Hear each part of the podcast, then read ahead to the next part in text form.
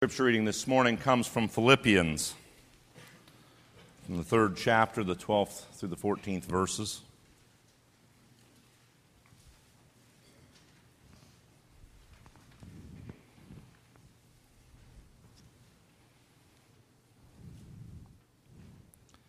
Not that I have already obtained this or am already perfect, but I press on to make it my own, because Christ Jesus has made me his own.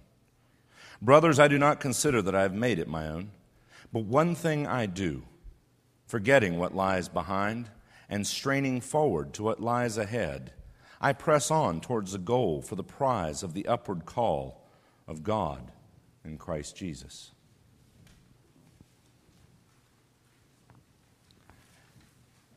It's been an interesting year as moderator for me so far. I've had to travel a good bit, and as I understand it from other moderators past, that uh, that is normal. I've spoken to the young people at Appalachia, perhaps some here. I spoke uh, just recently at the Women's Ministries meeting at Bonclarken, their old synodical meeting. I even spoke at the third largest ARP church I spoke at their 1015 service. They have seven services. There were over 500 in attendance. Perhaps you've heard of it. Hyoshin Bible Presbyterian Church in Flushing, New York, a Korean congregation. I want to thank you, though. You win the award for the shortest distance I had to travel. Our emphasis this year is on the free offer of the gospel the need to spread the gospel, to share the gospel. It is our commission, it is what we are commanded in Scripture to do, and it is of utter necessary, uh, necessity to our denomination. As I stated at Synod, and as you may have read in the ARP magazine, we have 269 congregations in the ARP church. Of those, only 28 report more than 200 active members. Think about that for a moment. 54% of our congregations, 54% have less than 200 active members. 30% of our congregations have less than 100 active members. We are a small denomination that is in decline, numerically and financially. Our denominational ministry fund takes in approximately $2,417,000, and 60% of that comes from 20 churches.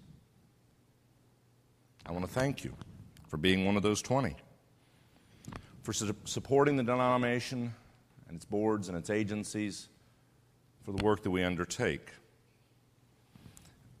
But I also want to challenge you today. A very serious challenge to what is, at least statistically, our sixth largest church, you. A challenge to not only support the denomination, but to reach out, to undertake this revival that is needed so desperately in the ARP. Paul is writing from prison to the church at Philippi. We know a little bit about the church at Philippi and about the community at Philippi at the time. It's a rather interesting story. The Romans had taken over the city, and they had made it a Roman colony. And I suspect there's a few lawyers in, in the community here who can understand what I'm getting at here. They had rights. Unlike the, the cities that were taken under conquest and just under Roman rule, a Roman colony, the citizens of that city had rights. The reason they made Philippi a Roman colony was because they also made it a retirement community. Roman soldiers who had served valiantly in the Roman Empire were given a piece of land in Philippi. And they retired there with the full rights of a Roman citizen. For a soldier that had perhaps been captured and then joined the, the military, say from Spain or even from Israel, this would have been a major, major retirement benefit. And Paul is writing to this community of many retired soldiers. And yet his words are rather striking. He tells them they're not done. they're not retired from the Lord's army. That there's still work to be done, that there's still much to be taken up, that there is still much ministry to be taken care of, that the Lord is still building a great work within them. This is that sanctification that Romans talks about, the continual work of the Lord in their lives. And so they must continue to do that work.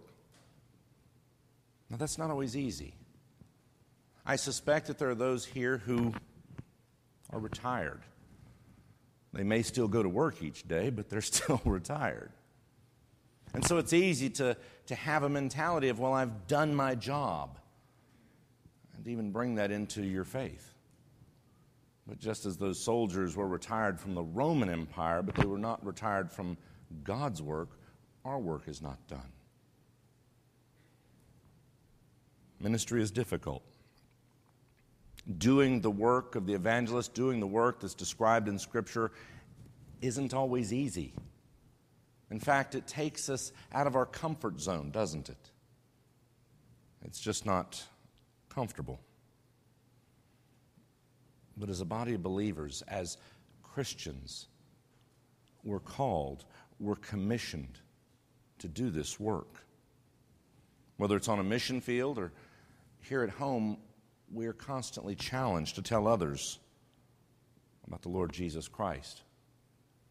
To grapple with and to grab hold of a faith that will challenge us and will change us continually.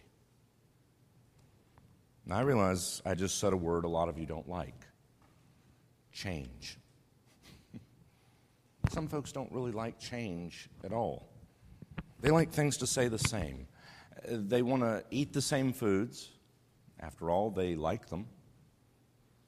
Drive the same kind of car, live in the same kind of house, pretty much dress the same kind of way, whether the, the fashion is in season or not. They want to shop at the same stores, go to the same bank. They want things to stay the same. You see, they find them comfortable. Comfortable. And unfortunately, many times they bring that mindset into the church. And they want the church to be comfortable. Let me ask you a question. You don't have to raise your hands or even answer out loud, but just take a moment and answer this question. Do you want this church to grow? Do you want this church to grow?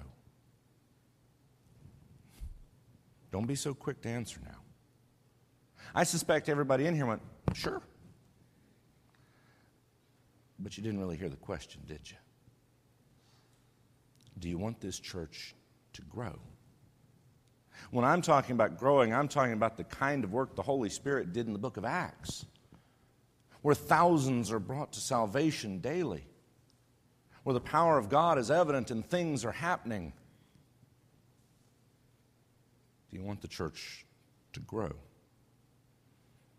You see, when I ask that question around, folks will always say yes. But many times they'll say, but. yes, I want the church to grow, but not too fast, not too big, not in a different way. You see, they don't really want the church to grow, they just don't want it to die. And that's two totally different mindsets. The folks who don't want the church to die want things to stay comfortable and like they are. Just bring in more people who look like us and act like us and dress like us to replace the ones that are leaving. We just don't want the church to die.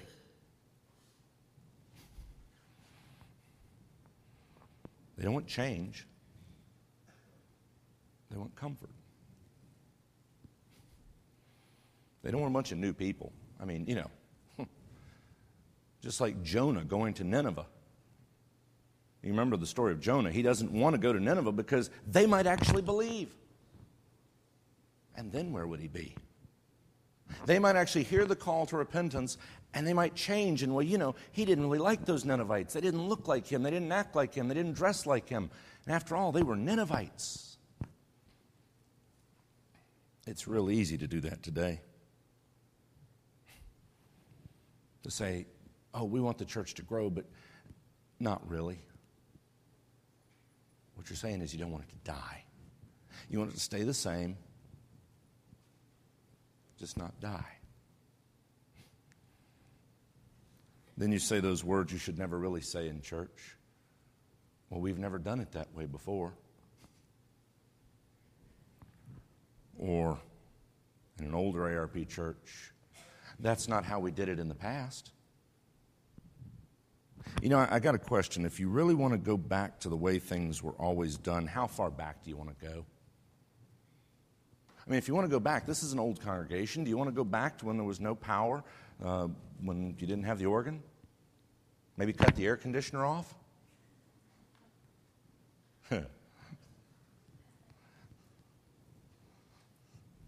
Everybody in the back just went not that far back.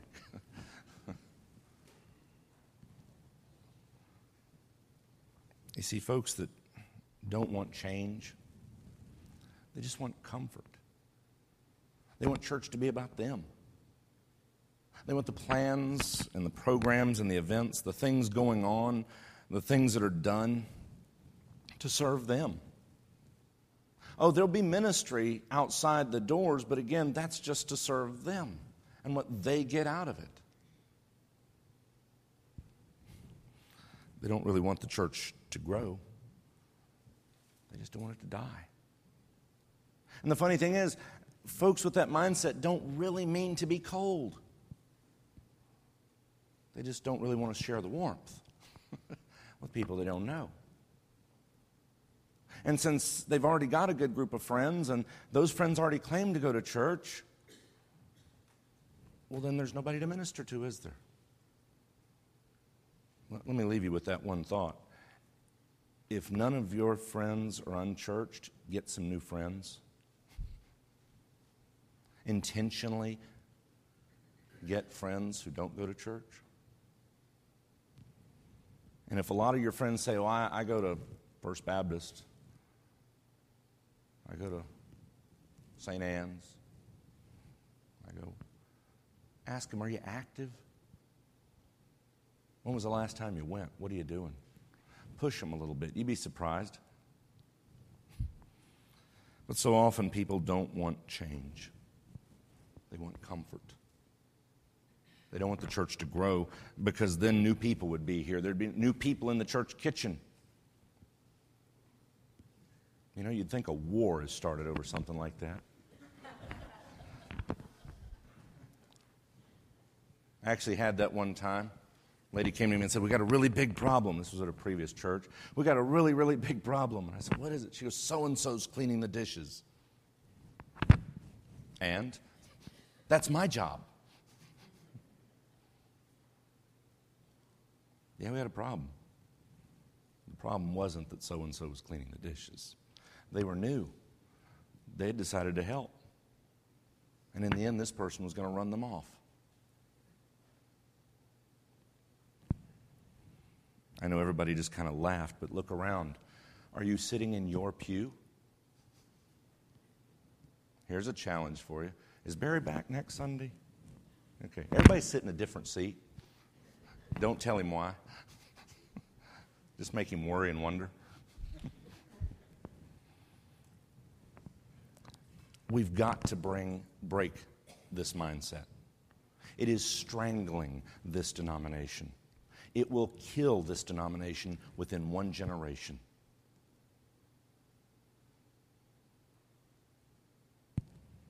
You ask, why is it people go to another church? Is it the music style?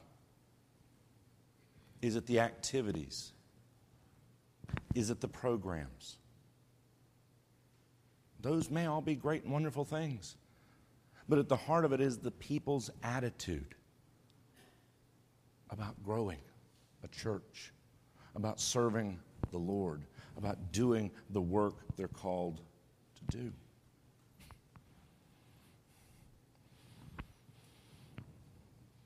Paul says, forgetting what was past, I'm looking forward.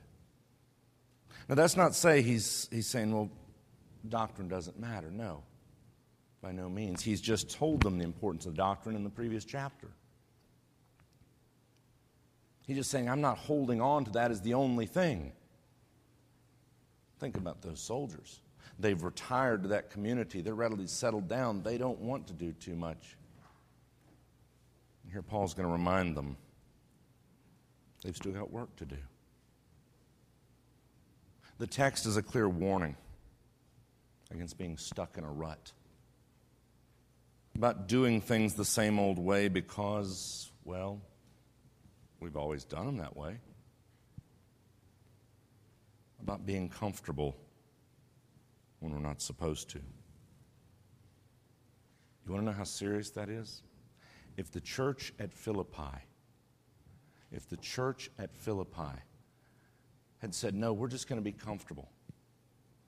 We're just going to be who we are and how we like and the people we like and nobody else. Christianity might have been just simply a footnote in some British history book, and we wouldn't be here. As a Christian, as a denomination, as a church, we are commissioned to carry the gospel forward, to reach out to those who don't look like us, who don't act like us, who don't know the things we know. We're commissioned to reach out to the unchurched, and a little note there they're unchurched, so don't expect them to know how to act in church. We're commissioned by God to do these things. For you see, we're active duty soldiers in the Lord's army. We're not retired yet. Now, our retirement program is indeed out of this world. But we still have a job to do. Now, if you don't know the Lord Jesus Christ as your Savior, if you don't know what's going to happen, if you indeed are going to end up in heaven or not, you can't go down this path first. You need to know who Christ is. Commit your life to Him. If you don't know, see me. I'll be glad to introduce you. But if you do, you've got a job to do, a job to undertake. You have an opportunity for revival, for change, for renewal, for growth. As the moderator of the denomination, I bring you greetings on behalf of the denomination and a challenge. We need you to lead the way. Would you join me in a prayer?